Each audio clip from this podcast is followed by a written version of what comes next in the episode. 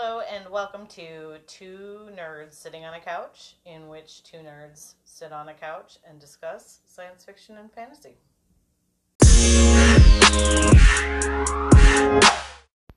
Do you have daddy issues? Would you like your sleeper to be awakened? Join two nerds sitting on a couch as we talk about Dune.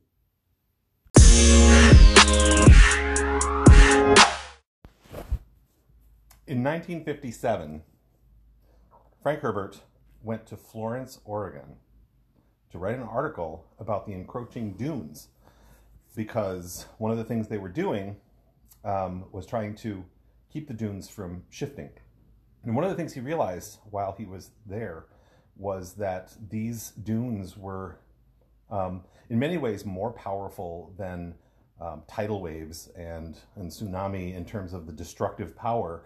They would, you know, just sort of, the wind would just blow them over whole Because don't, because don't they like move around a yeah, lot? and so they were trying to stabilize them um, by, but, you know, having grass plantings. They brought in some European um, grasses to, to plant there. And one of the things they discovered is that it was an invasive species, and now they have another problem. It's a huge which is fucking this mess. invasive species. um, the article was never published, but the the that local library system still has his research material, which Oh. includes um, you know not just books on ecology, but on like Marxism and philosophy, and you know so I mean it, it, it's this collection of the stuff that he was thinking about at the time, and it's just I, I mean for me. I really like to think of him like going out and visiting those dunes and seeing. I mean, because this is the, the largest coastal dunes I think in the world. It's this huge area that is just, you know, it, it, would be the world of Dune. You know, I mean, Yeah. it's, it's this giant, you know, um, shifting sands and. Uh, it's a recreational area now. It is kind of cool to think that there's this place in Oregon that he went and saw dunes and got inspired to write this movie. Yeah. I would like to think that Villeneuve visited those dunes before um, going to Jordan and filming there. Um, but you know, to, to kind of capture that same experience that that Herbert must have had, this awe of this really stark landscape yeah. but but seeing the power of it like understanding the power of it that it, it, it has the power to just bury civilizations and and then you know add on top of that the ecological nightmare of trying to seed the dunes with grasses that then end up taking over you know like Oh my oops we didn't mean that but uh, Can't take it know, I back. mean, that's what happens you know i mean like you you try to make dune a paradise and you're going to kill off the sandworms i mean that's just the way it works Right. so, um, anyway, I don't know. I, I- I just think that that's a, a really great way to think about how Villeneuve approached Dune because he didn't just read the book. He thought about what Herbert was thinking about, hmm you know, and, and I think that that made it a much more powerful movie because he wasn't just trying to tick off the boxes, you know, and, and like, and like, um, you know, the, the Lord of the Rings, Jackson's Lord of the Rings, um, you you get a sense of the of the power of the work hmm because he translates it really well to a different medium, and you don't just sit there like trying to tick off the boxes of like, yep, got the Gom Jabbar scene. Oh, interesting, that's how he did it. Oh, whatever. I mean, there was some of that, but it's like the movie held together. It Yeah. was a cool. It was it was a spectacle. I mean, it was a yeah. landscape picture. Yeah, I mean that know? was that was one thing that we talked about at length is that you know when we rewatched Lynch's Dune, Mhm. like I mean that was the sort of avowed failure, one of them. but the one that I hadn't considered before is how terribly small the scale is. Yeah. Like and you know because there there are a couple good scenes you know like when paul's going with his thumper and and they're they're arrayed across the horizon but that's kind of maybe the biggest scene in that movie Yeah, and and, And- and I think part of the problem was that that was the budget he had to work with. Yeah. Like they had they had like ki- kids out in Mexico clearing off a couple of hillside, you know, three miles of, of hills right to make those dunes. right like they had to create them in Right. Mexico because that was what he had to work with. And you know because like the landscape picture tm like the landscape picture is often associated with westerns which i think works Mm-hmm. Great really open well spaces. Yeah, great open spaces, but there's often sort of an Old Testament uh, kind of morality about a landscape picture, like traditional Yeah, there's Western. a guy with a black hat and boils on his face, and he's really fat and he floats. but but I mean, but I do think that there's these sort of stark um, questions of of you know good and bad, but then also society versus wilderness, Mhm. and and all of these te- like tensions between like and not just society and wilderness, but also like the culture and you know people on the fringe. Yeah, or also, I mean, you have you have like insiders and outsiders in the sense that Mhm. um, you know Paul is the voice from the outer world. He comes into this and co-opts their prophecies for his Mm-hmm. Right. own Right. personal gain. And I mean, th- and they they go right along with it and accept him as one of their own in, in, because he's not a local. Right. You know, I and mean- that's uh, like very Western, where you have like Clint Eastwood shows up into town, some lady cries about some Some bad damn guy the, the bad sheriff. yeah, then- the bad sheriff. Fields, and and then you know Clint Eastwood has to go in and be like, "I'm the Duke now," and then you know right. gunfire, and then he always leaves at the end of it. right, right. But I mean, I'm, I, like I was sort of aware of it this time because you know heretofore, um, I mean, I think it's clear that the Fremen are sort of coded as quote unquote natives, right? They, these are Aboriginal people, Right. and um, up until now, it's all been white on white. You know what I mean? Like the the Fremen are white, the Atreides are white, the everyone's white. Right. Um, and this is very much the first time that you know the Atreides are still white because that's the way it rolls. Mm-hmm. But um, the Fremen were definitely cast um, largely with people of color, and, And a real like kind of mishmash too, though, because it was like there were people who looked very Middle Eastern, and then other people who looked very sub-Saharan Africa. You know, I mean, like Right. the, the It was range there was like, yeah. Which I mean, I don't know that I necessarily have a problem because you're talking about a, a planet.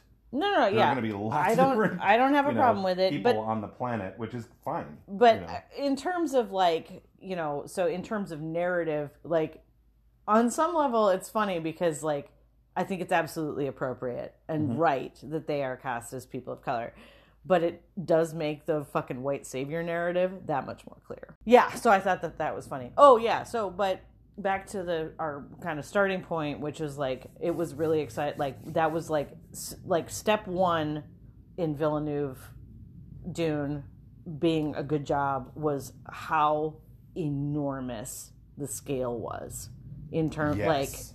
I have never seen spaceships so big. I mean, I- and the, and just like getting Yeah. a sense of how vast that Yeah. desert is and how big the sandworms are. Which Yeah. I mean, even in Lynch's Dune, he he had big sandworms, but uh, kind kind of not really. but like those harvesters were so toy boat toy boat yeah, toy boat. he was really limited. Lynch was totally was limited by the by He- the technology of his time, and and that's And part screwed. of like, yeah, no, totally. I mean, but I think that this is why you know we've got um, we've got a, a Lord of the Rings adaptation that is just phenomenal because we have this technology to be able to do it. We've finally gotten to the Mm-hmm. other side of the uncanny valley, and we're climbing the other peak. Mm-hmm. I mean, this this Dune is a testament to CGI. I mean, they like they got ornithopters right. Finally, you know, it's not just a box with like a piece of plywood on top for wings. I mean, this thing is like it's it's an ornithopter. You know, I mean, it's dragonfly instead of you know wings that would scoop like the bird air. yeah But I I think that it definitely captured the intent.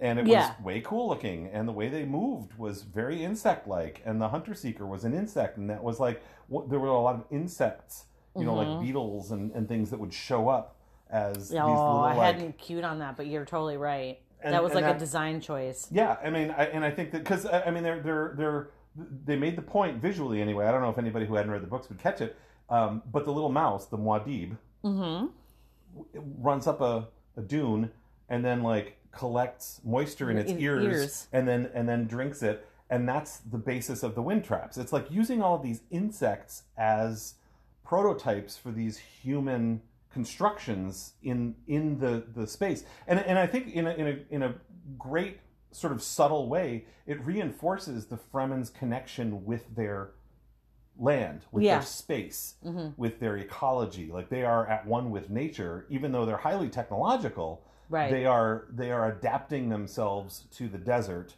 and that's what this movie was really about was this desert that was that was the it was a landscape picture that we needed you know this is the the lawrence Yeah. of arabia that This it always should have been Right. because that's what this is i mean the book isn't called paul it's called dune right. you know and i think that that Right.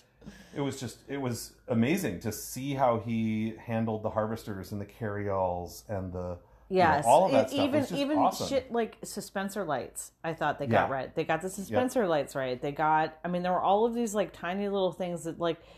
It was really only for people who are dorks about that sort of stuff, and and and moreover, I think as a filmmaker, you do not have to play to those people. Like you don't have to play to me as like a Dune aficionado. Yeah. Because like I am a small number of people.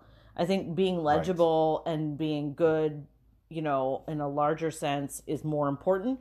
But at the same time, I have to say, as the dude nerd, I totally appreciate it. Yep, and Like, I don't know that like great. anybody who had not read it would know that that Piter was No. a a mentat or b that that's who that was Mm-mm. in those scenes, you know, and, and the import of of who he was and what he was doing. Mm-hmm. Um, but I, I, you know, it doesn't matter. I mean, if you've never read the book, this is still a good movie. You know, Mm-hmm. It's still a really great sci-fi film. Right. Because they definitely, because there's so many threads in the book that it's like you have to decide what you're going to emphasize and what you're going to de emphasize. So they clearly, clearly decided to uh, de emphasize both of the mentats.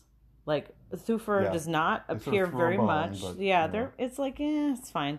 Um, but then also, uh, the Emperor is really only. He's like metonymous through the Sardaukar. hmm The Sardaukar, in some ways, are foregrounded more. Right. Um, the which Emperor is exposition. right, he yeah, he's alluded plot. to. Yeah, he's a plot point. Um, but you know, but the Sardaukar are there to sort of contrast with the Fremen as a fighting force, Yeah. which makes total sense to me. And Mm-hmm. I and I also have to say, like, we go to Sardaukar planet. Wait, what is that called? Salusa Secundus. Secundus, which sounds like a George Lucas Muppet character. Yeah, it really. Oh my Salacious god, Crumb Salacious the Crumb second. and Seleucia Secundus are hanging out. Um. Anyway, so they go to the planet, and like, oh god, I wrote it down because like you know we had the, so we all right, so we've watched it twice. We saw it in the theater, and then we watched it at home, and at home we put on the um The subtitles. subtitles because we're old, and it opens and it says throat singing in Sardaukar.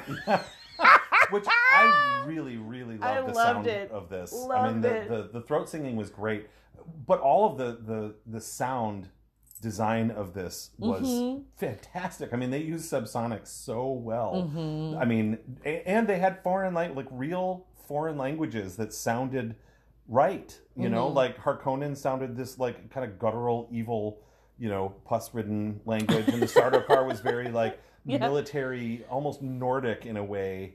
You Yeah, know, yeah. very also very like just sort of Harsh. and harsh. Yeah. And you know, I, I don't know that we any heard any Atreides because they just speak English, but Yeah. you know, I mean, I think that, that all of that stuff was really cool. When when you had the throat singer, I was just like, whoo, that's some awesome. I would listen to a whole album of that throat singer just throat singing, Sardaukar. Sardaukar throat singing.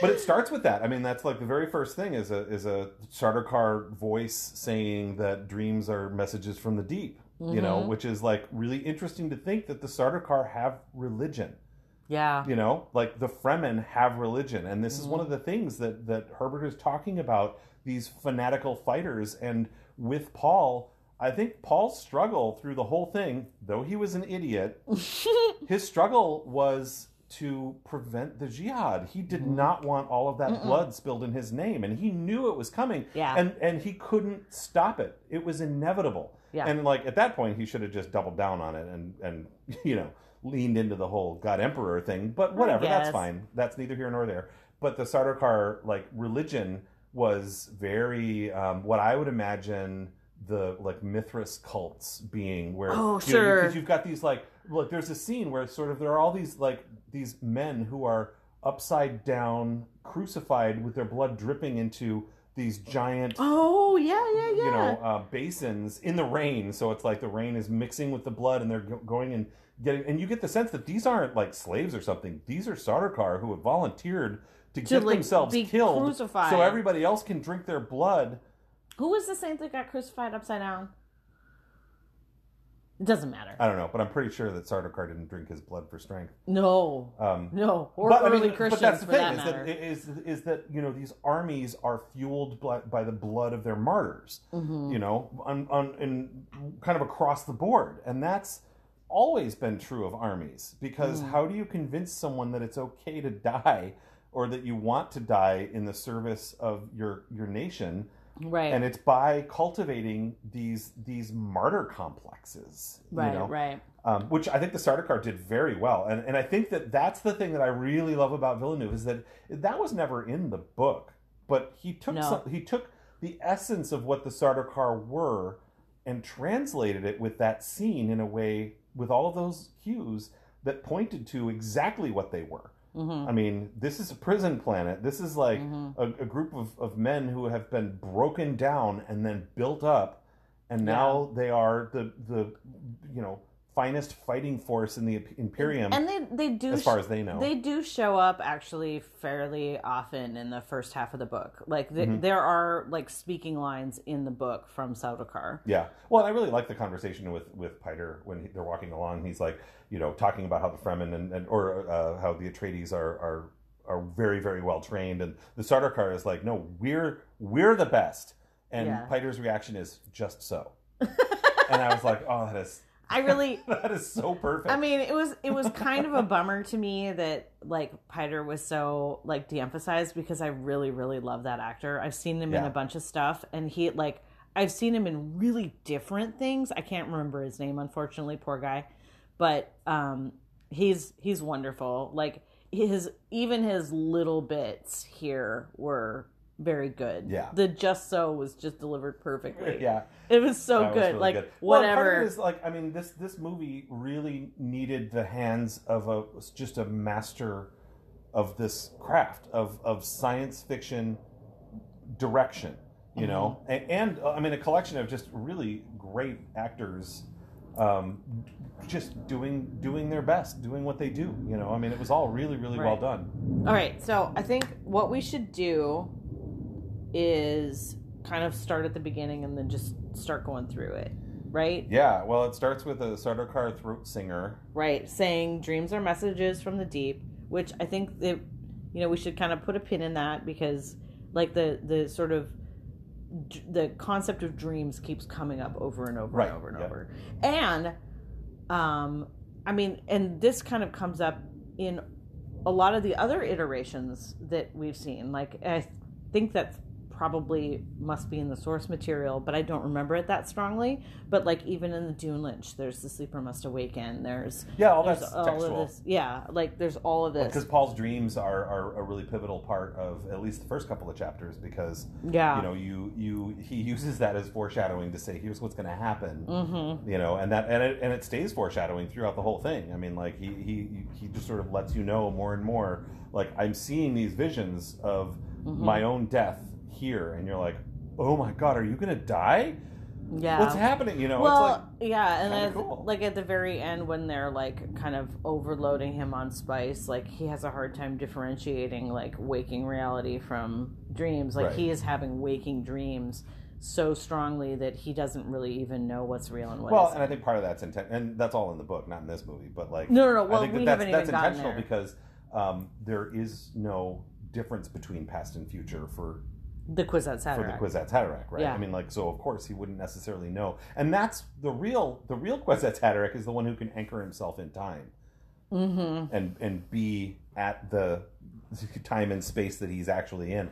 Um, Yeah. which I mean, you get a sense of that when Paul like escapes the um, in in the scene where they're trying to get all the guys off of the the sand crawler, and he disappears and, and ends up just having a vision on the sand. And this isn't in the book, but it was really well done because it's like you see how the spice affects him Yeah. in a very visual and dramatic way instead of having a damn voiceover. yeah. You know, like Yeah. this movie had like very little voiceover and very much acting Yeah. Which and is great. directing and yeah it was just fantastic but yeah i mean i think dreams are really important not just in the sense of prophetic dreams, but the I have a dream, like as as a duke from Caladan, that I can make Arrakis work, that I can I can join with the or Fremen. or Liet Kynes, who has a dream about the greening of Arrakis, or yeah, I mean, and that's and that's part of it is that it's like we are we're all part of, and, and this kind of gets back to like one of the underlying themes, which is this sort of um, mass consciousness, that this, or almost like a Gaia hypothesis, where we are the, the nervous system of our planet, where you know we we share these dreams together. Um, but we're not always, you know, in sync with each other. Like people are often have this inner conflict. right, right, right. So yeah, so it opens with dreams are messages from the deep, spoken by a Sardaukar, which is an interesting choice. and a throat singer, which is like just I just love the sound of it. I know it's so fucked up. Um, but then there, it does start. I I really like this because it does start instead of it being Irulan being like, know this, it is the year Mhm. ten one ninety one. It's it's Chani. Um, talking about the beauty of beauty of her planet, and then talking about the expressive, the like, uh, oppressive, extractive technologies that have, you know, materially damaged her life Yeah, and like and and how you know w- like watching this changeover like so who's going to be the next asshole who comes and oppresses us? Right. The Harkonnens finally left, but not because of what we were doing. yeah it's didn't didn't work that way. Anyway so i thought it was interesting like it was definitely like kind of a flex and a choice to be like fuck Irulan we're gonna we're gonna open with chani instead. Yeah, like that in in some ways it turns her into the de facto narrator because that like because Irulan is a de facto narrator Right. for sure in the book and definitely in Lynch. yeah. And I, I think as a character, she tends to get downplayed in all of the adaptations for some reason. Um, but she's really central to the book. It, I mean, their Paul and her relationship forms a lot of his motivation. You know, Yeah, like although- a lot of what he does is is as a result of either trying to meet her or trying to save her or you know, I mean, but it's in relationship to her.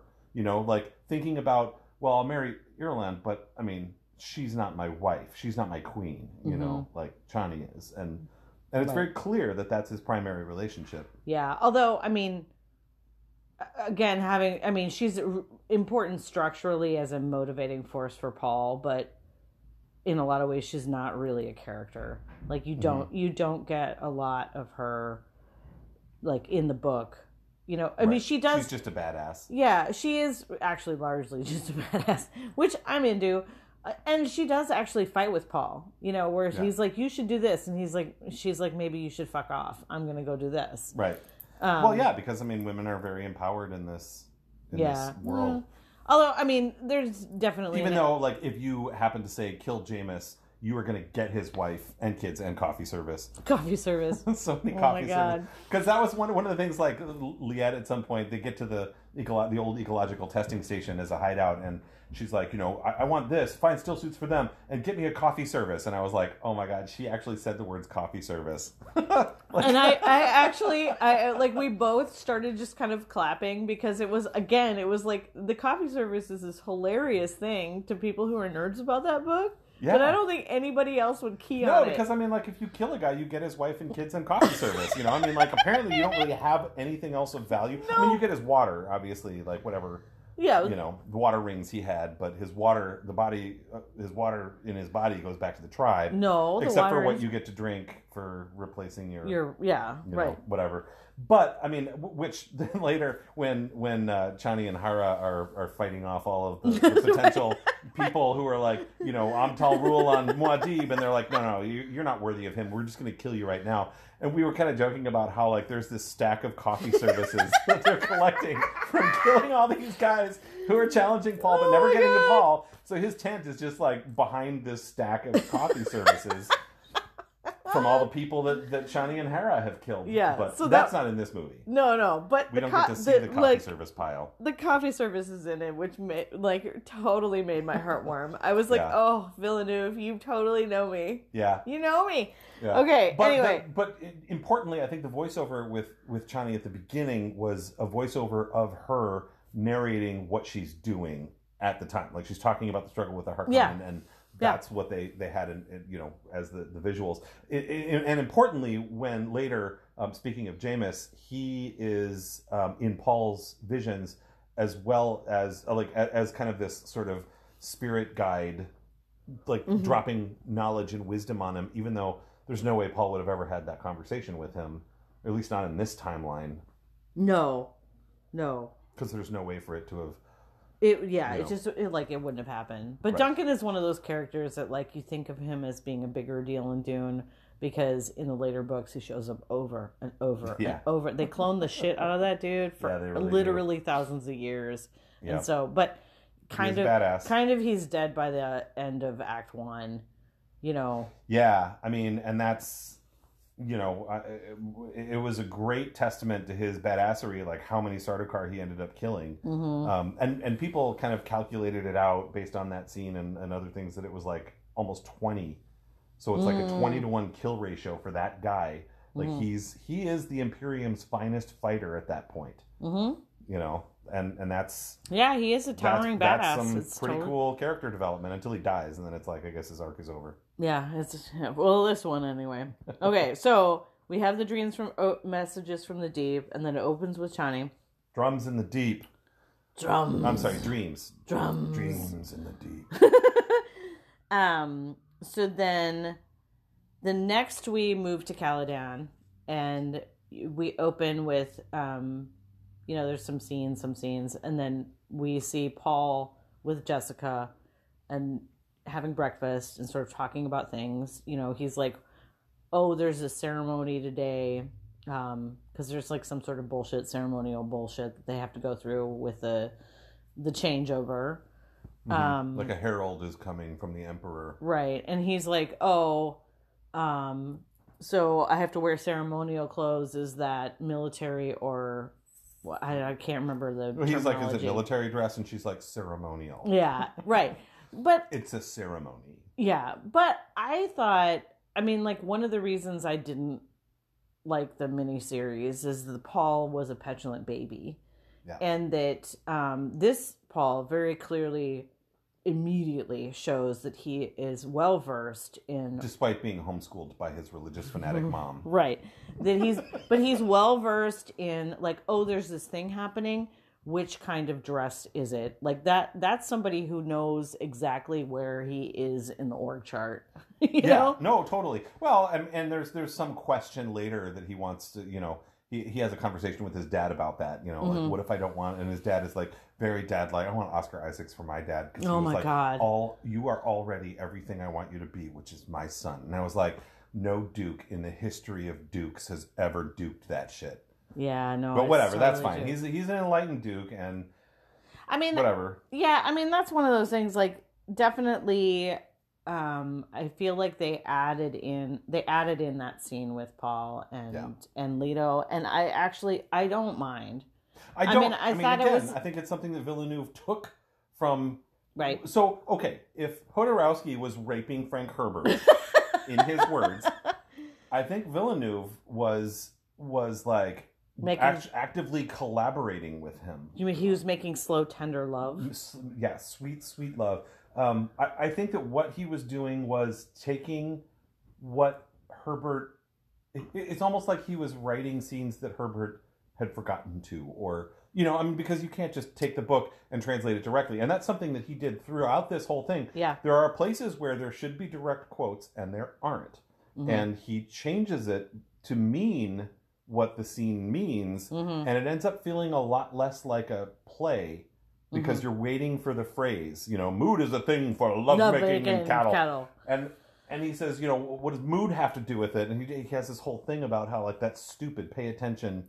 Fighting Right. happens when it happens, and and that's what what it means. You know, and and that kind of helped for me to for him to translate Right. those lines into the action of the scene. Right. So that you're not just sitting around waiting for like the direct quote, but more understanding the larger gestalt of the scene. Yeah, which when so I don't know if this is next or not, but when the when the Gom Jabbar shows up, um, the import of that scene wasn't clear to me in um, reading the book or any of the other adaptations, and that scene is in all of them because it's a really important scene where she's got the needle at his neck and she's like, you know, we're, we're testing whether you're human or not, whether whether Mhm. you're an animal.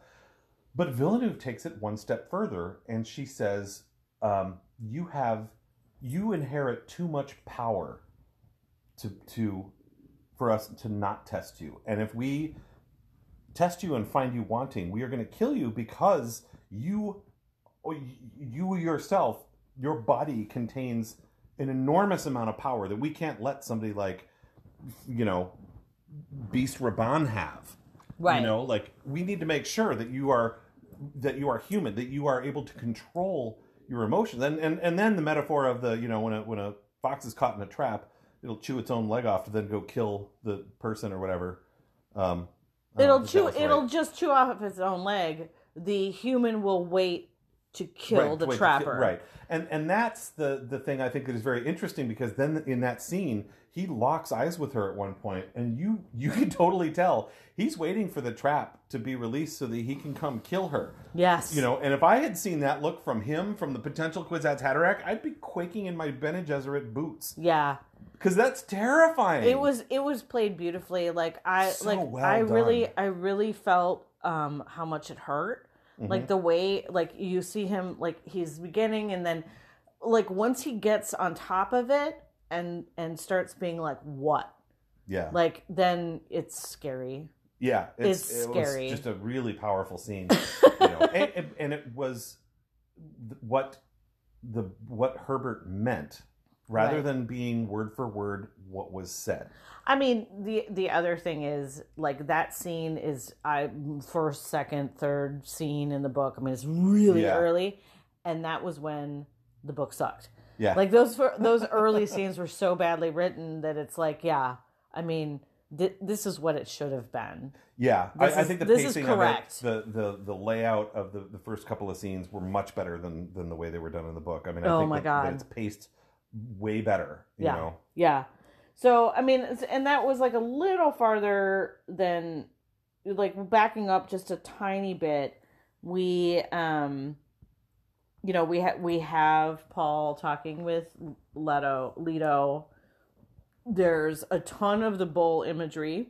yeah. There's a little bull statue which is very And nice that- and abstract. Yeah, and that shows up regularly and it's even in the dialogue. He's like, "Oh, you know, your your father was always, you know, out fighting bulls." And he's like, "How did that turn out for him?" Yeah. Well, and they had the actual the big bullhead mounted, and there are shots of it. And I kept waiting for like when they when they get to um, Arrakis for Jessica to be like, no, have that hung there and the portrait there, or whatever. And it never happened. And it occurred to me later that that's another example of Villeneuve taking the gist of, of what happened. I mean, he didn't make a big deal of it, but it was there. Uh, She didn't Yeah. need to say anything. It was, you know, Yeah. the crating and uncrating happened in the the large area, Right. And you can see that there's this through line of this, you know, this bull and what it represents to not just Leto but to Paul. hmm I mean, like for example, like they also de-emphasize all of that early period in Iraq, Arakeen, when the Atreides first come to Arakeen. In the book, it, it's a significant period of the book where they're,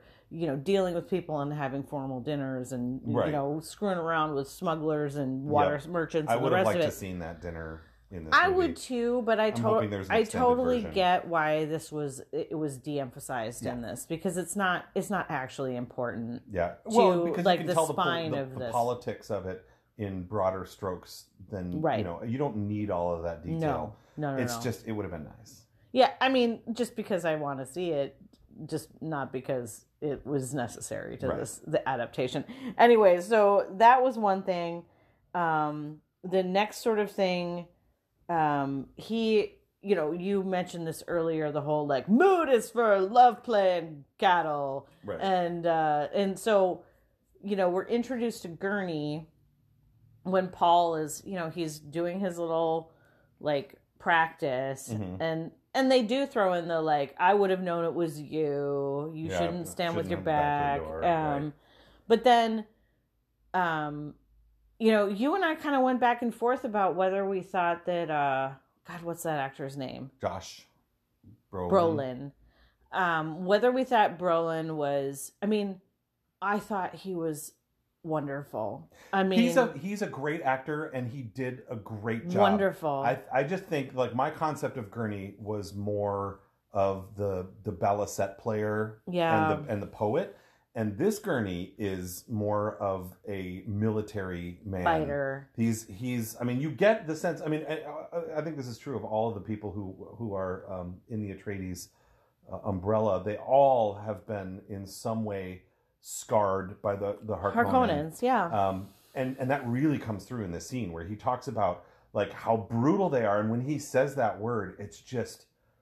I mean, it's packed with emotion. you I feel mean, it. You feel it in your bones. I mean, it is just incredible. You know that they did something so nasty to him yeah. that he is going to fight them, like n- not just like fight them, but he's going to die for the person who's fighting them. Well, and and it also shows how how Paul is this kind of dumb kid. You know, Yeah, he's been homeschooled He's, he his whole really life. has. Like he's been really sheltered. Like at that breakfast with his mom, his mom's like, "Okay, use the voice." He's like, "Come on, mom, I'm I tired." use a voice. You know, but it's like no. I mean, when you're when you're being homeschooled, it's 24 hours a day at school.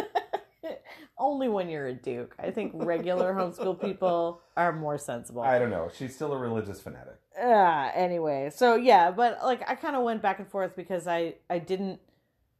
Obviously, this was the take that Villeneuve wanted to do. He wanted to emphasize his like kind of fighting skills and de-emphasize his sort of Falstaffian, like good time guy. He does quote things. He does quote things, but it's like it, there are several scenes in the book where they're like, "Could you please like play a song while I die horribly?" Yeah. Like, I mean, literally that happens, and and so you kind of get the sense that he's like more of a good time guy, Mhm. but and and clearly that wasn't that wasn't the choice here, and that's fine. Um, and so I think that Brolin was absolutely the the he fucking knocked it out of the park Yeah, for this did. interpretation. It's just I kind of wish it were a little different, but also this was really good. Yeah, I mean, I kind of also wish that they hadn't shaved Jason Momoa, but whatever, that's fine. Yeah, right. It's one of those things where it's just like this was totally cromulent. There's nothing wrong with it. Yeah. I'm not bitching. I'm just saying I definitely had something else in my head. Yeah, no, totally. But I mean, also with Jason Momoa, I think some of his acting ability is in his beard. Really? I do. Huh. He's, like a not as he's not as Is that who is that? Uh Samson? yeah. like with his beard. Um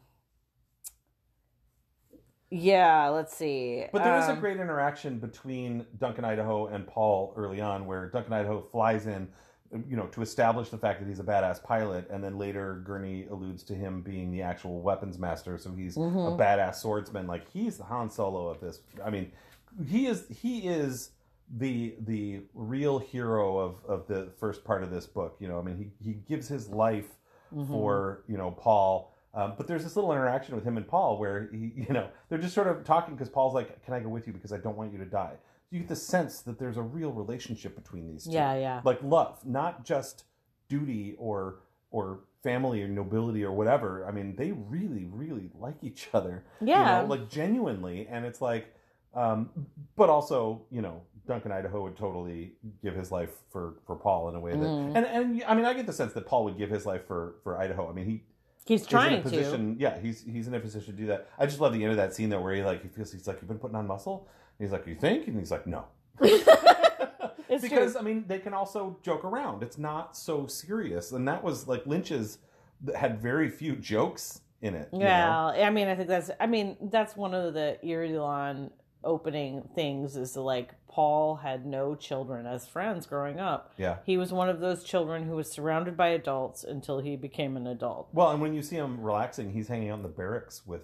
Right. know, I mean, he's Idaho. just yeah, he was just never a child.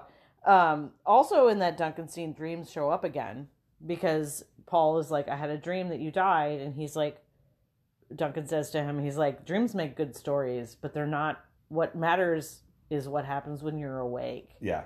which is kind of an interesting thing to say to the Kwisatz Haderach. Well, but also, I mean, he's not understanding that Paul's dreams are prescient. That he Paul is seeing the future. This is reality. Right, He but is awake. It's just not yet. Right, but I'm I'm just saying it is definitely like there's a play there. There's a Yeah. there's a there's a, a it's playing with like what is going to happen and whatever. But it, but it also points to the the fundamental difference between Paul and every other human is that Paul is an evolutionary step up the ladder and and he is fundamentally alone because of that. Because of his genetic heritage hmm he isn't really human anymore you know No. i mean and in fact like his one of his kids is definitely not human anymore No, he's a giant know. fucking sandworm. Um, but but I think this kind of points to the the ultimate loneliness of the path that Paul is walking and has walked. He doesn't have any friends as a kid, but also Mm-hmm. he's got no peers as an adult. Like he's got nobody that understands who No. or what he is until Alia shows up much much later. Mhm. You know, I mean, I think that, and that's something that, that like you kind of get here. You don't really understand that, that he's been trained as a mentat, which I think is an important thing, for, like intellectually. But like, I'm totally fine with cutting it out of the movie because Yeah, it's I not. mean, it's not necessary. it doesn't translate well. Yeah, yeah, yeah. Um, let's see. There, there are very few scenes with Yueh. Like Yeah. we don't get a lot with him. Um, the one scene that we get with him, like he, it's like right before Paul goes to see the uh, Helen Gaius Mohiam. Mhm. Um, like Jessica is like, could you look him over? And you know, so Yueh does a bunch of like kind of feeling him reiki looking bullshit. Mhm. And I thought this was really, really cool because in Lynch, you have the Mentats who are human computers and have, like, you know, they've turned into, you know, these computational people on Mhm. this unbelievable level. You have the Bene Gesserit who have this mastery of their bodies. Um, and then to have a doctor be the same way. Yeah, I mean, I think that was another example of Villeneuve taking Yeah. what Herbert did and just sort of caressing it lovingly. Yeah. Like, because why wouldn't uh, it be like this? Yeah, because you would have a doctor who wouldn't need a scalpel. He'd be able to touch you in, in you know pressure Yeah. points and And like feel and, it. and and you know like he doesn't need instruments. He, He is, the he is instrument. instrument, ah! you know, which is awesome because I never picked that up throughout any. Like I don't even know that necessarily Herbert was conscious of that.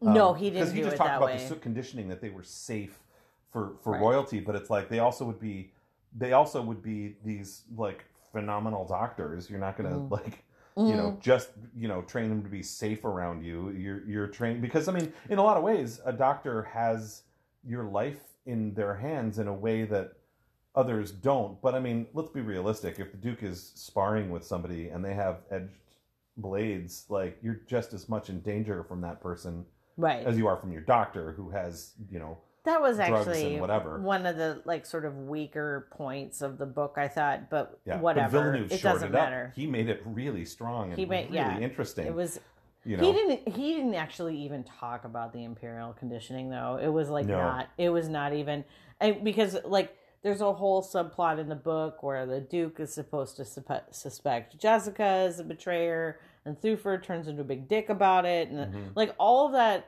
all that stuff is dumb, and nobody needs to see it. Like, Yeah. I, but I'm super there. I mean, glad it's think, not like, there. And I and I, I I hesitate to even call it fan service, but it is. I mean, if you've read the book, all of those things are there. But I think that it just gives you more subtlety and more understanding in in what the movie is doing. You don't have to have read the book to to appreciate the movie, but if you have read the book, it's got all of these other layers in it. Yeah, yeah, totally. I mean, yeah, But you're totally right about Yueh, where you know it's yeah. I mean, he would work with his hands. He Yeah. would be able to you know.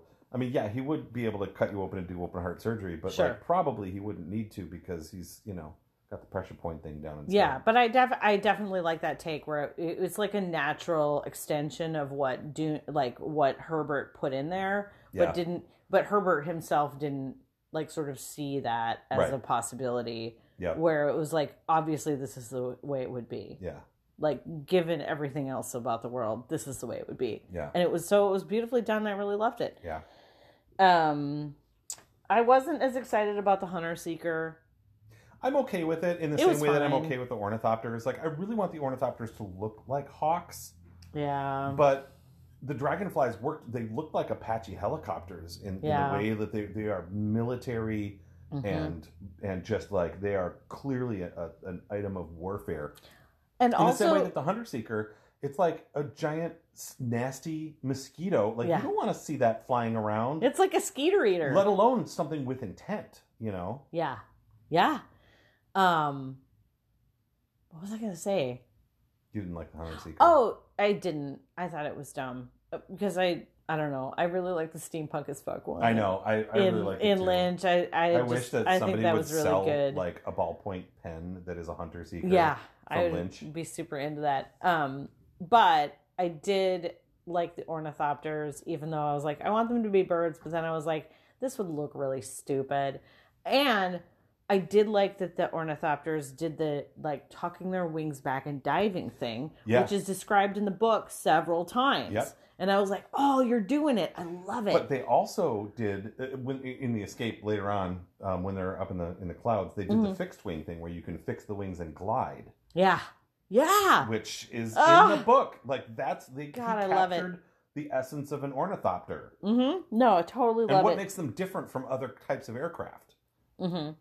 Yeah, yeah, yeah, yeah. Um, so then another change from the book is when they go. I thought I did actually think it was funny that they refer to Kynes, Doctor Kynes, as Liet Kynes Mhm. because Liet is his name in the sietch, Right. and Kynes is his name in the Imperium. hmm They it is not like a hyphenated name. Right, but it's also not. I mean, what's the likelihood of a imperial planetologist being a hereditary position? That No, seems so unlikely. Right, but I, I just whatever. I was just like, that's not whatever. It's fine. I also thought it was cool and interesting that they changed the gender on Liet Kynes. Yeah, I mean, I think it was an interesting experiment for sure, and it worked. I mean, you don't really get the sense of the relationship between Kynes and Chani um, Right. If you hadn't read the book, but I don't know that that's supposed to be until the sequel. I don't know that that's something that you're supposed to know. Um, but yeah, I mean, I think it, it worked just fine. I mean, I I I happen to really love Lynch's Kynes. um, Well, and the because it's scene that he did, fuck. but they, It's, I uh, mean, they capture it just as well. you Yeah. know? Yeah. Um and like I and I wrote down when I was watching it, I was like, oh, you know, his ability to Paul's ability to um wear this his still suit like set his still suit up properly is an example of his prescience. Yeah. It's He's like remembering the future, which I all like kind of didn't style. get before, but that I don't know if that's necessarily because of this movie, but just because like I'm super dumb and it took me 25 years. You know what I mean? yeah, Um, but another like, but there's a, like another major change is in the book and the Lynch version, and I think the miniseries. Like it's because the Harkonnens have fucked off with the carryall that that all goes to shit. Because there's like they go to see a harvester, the harvester's there, they have worm sign, they're like it's five minutes out, and what's supposed to happen is the carryall is supposed to come and then pick the harvester up and fuck off. And like in all of these other adaptions and the original, it's because there's like Harkonnen sabotage, they've taken the carryall and they've gone away. right. Um, in this one, they don't do it that way. Instead, they have the carryall show up and it tries to like lock on. It's got like four like kind of pneumatic arms that Mhm. are supposed to pick it up. One of them just fucking breaks. Like it's just dumb. And Yeah. like maybe it's sabotage or maybe it's just everything is junk. Yeah, Doesn't matter. but it kind of it, it also and, and they address that later with Kynes where he's like, "Didn't you see it was sabotage?" And she's like, "Well, I mean, it's just a bunch of old equipment in a Right. shambles." And you you start to understand that part of the problem with the the Harkonnen is not just that they're brutal or whatever; it's that they're they're slumlords. you know like all they care about is sucking money out of this place They and of are! course everything is going to be falling apart because they don't care about people No. so they would rather have like carryalls exploding but you better get that spice off of there before it does Right. Because if it, if the sandworm doesn't kill you, I will. Yeah, no, I mean, yeah, it's definitely like go to war, you got a gun at your back and your front. Yeah. You know what I mean? Like, it's totally the Soviet Union. Yeah, like, no, they're terrible. I mean, I think that comes through in, in that in that interchange there. I think Villeneuve managed to like pull that subtlety out of out of the you know. Yeah, It's like, yeah, of course they wouldn't have kept it. This wasn't even sabotage. They just didn't care. Or maybe it was who even fucking knows doesn't matter. No, it doesn't. The whole thing is a mess. And so I I thought that was a, a like a cool and interesting change because it doesn't it doesn't even have to be active. Yeah. The Well, Harkonnens just left you a bunch of garbage. and how it ended up was that like the carryall shows up, but it's broken, and then the backup carryall doesn't show up because that could have been sabotage. It- they didn't even mention a backup carryall in this one. It's not even a thing. No, they tried to call for one. Oh, did they? yeah, they were like, all There's just- carryalls, please, somebody come, and like, yeah, I'm Yeah, sorry, nobody's yeah. here. There's nobody here. Yeah, and so I mean, yeah, and then and then this is also the scene where Paul like, you know, I, I really like the way they show the spice in the air as these sort of red sparkles. Yeah, it's very rave like. Yeah, right. He should have like a like a pacifier and and like those glow things Yeah. around his neck. Anyway, But he um, was the one to suggest taking out the the shield generators to Right. make room for the men, and I think in the book in Lynch it was the seats. They took the seats out, but it's like I mean that was I Paul's think they might idea, and he's like you start seeing him like becoming a leader.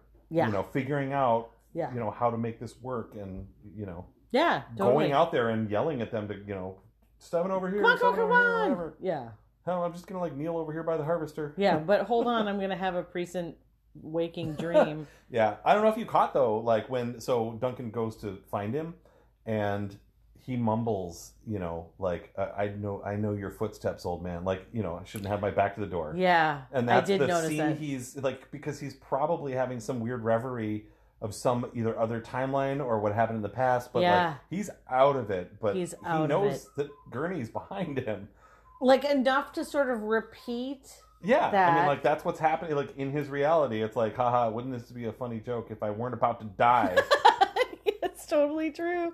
Yeah. I mean, I thought that whole scene was really, and then like their run and the the sandworm shows up and um and you know, I mean, I I have no, I haven't had a problem with any of the other sandworms um at all. Mhm. Um, but I think that they definitely did a good job of sense of scale. And um, you know the the way those spines they're more like porcupines than they are like yeah, they're to keep things in. yeah, which yeah, But like the thing I don't get about that is like, what is it eating? Other sandworms? Like, I I kind I mean, get. that's not the, the ecology of it. Is, is that it it, it filters uh, sand plankton, so it's more like the say it's like of it's a like a whale. krill. Um, yeah, But I mean, I, I I don't know. It does it does kind of look like an anus.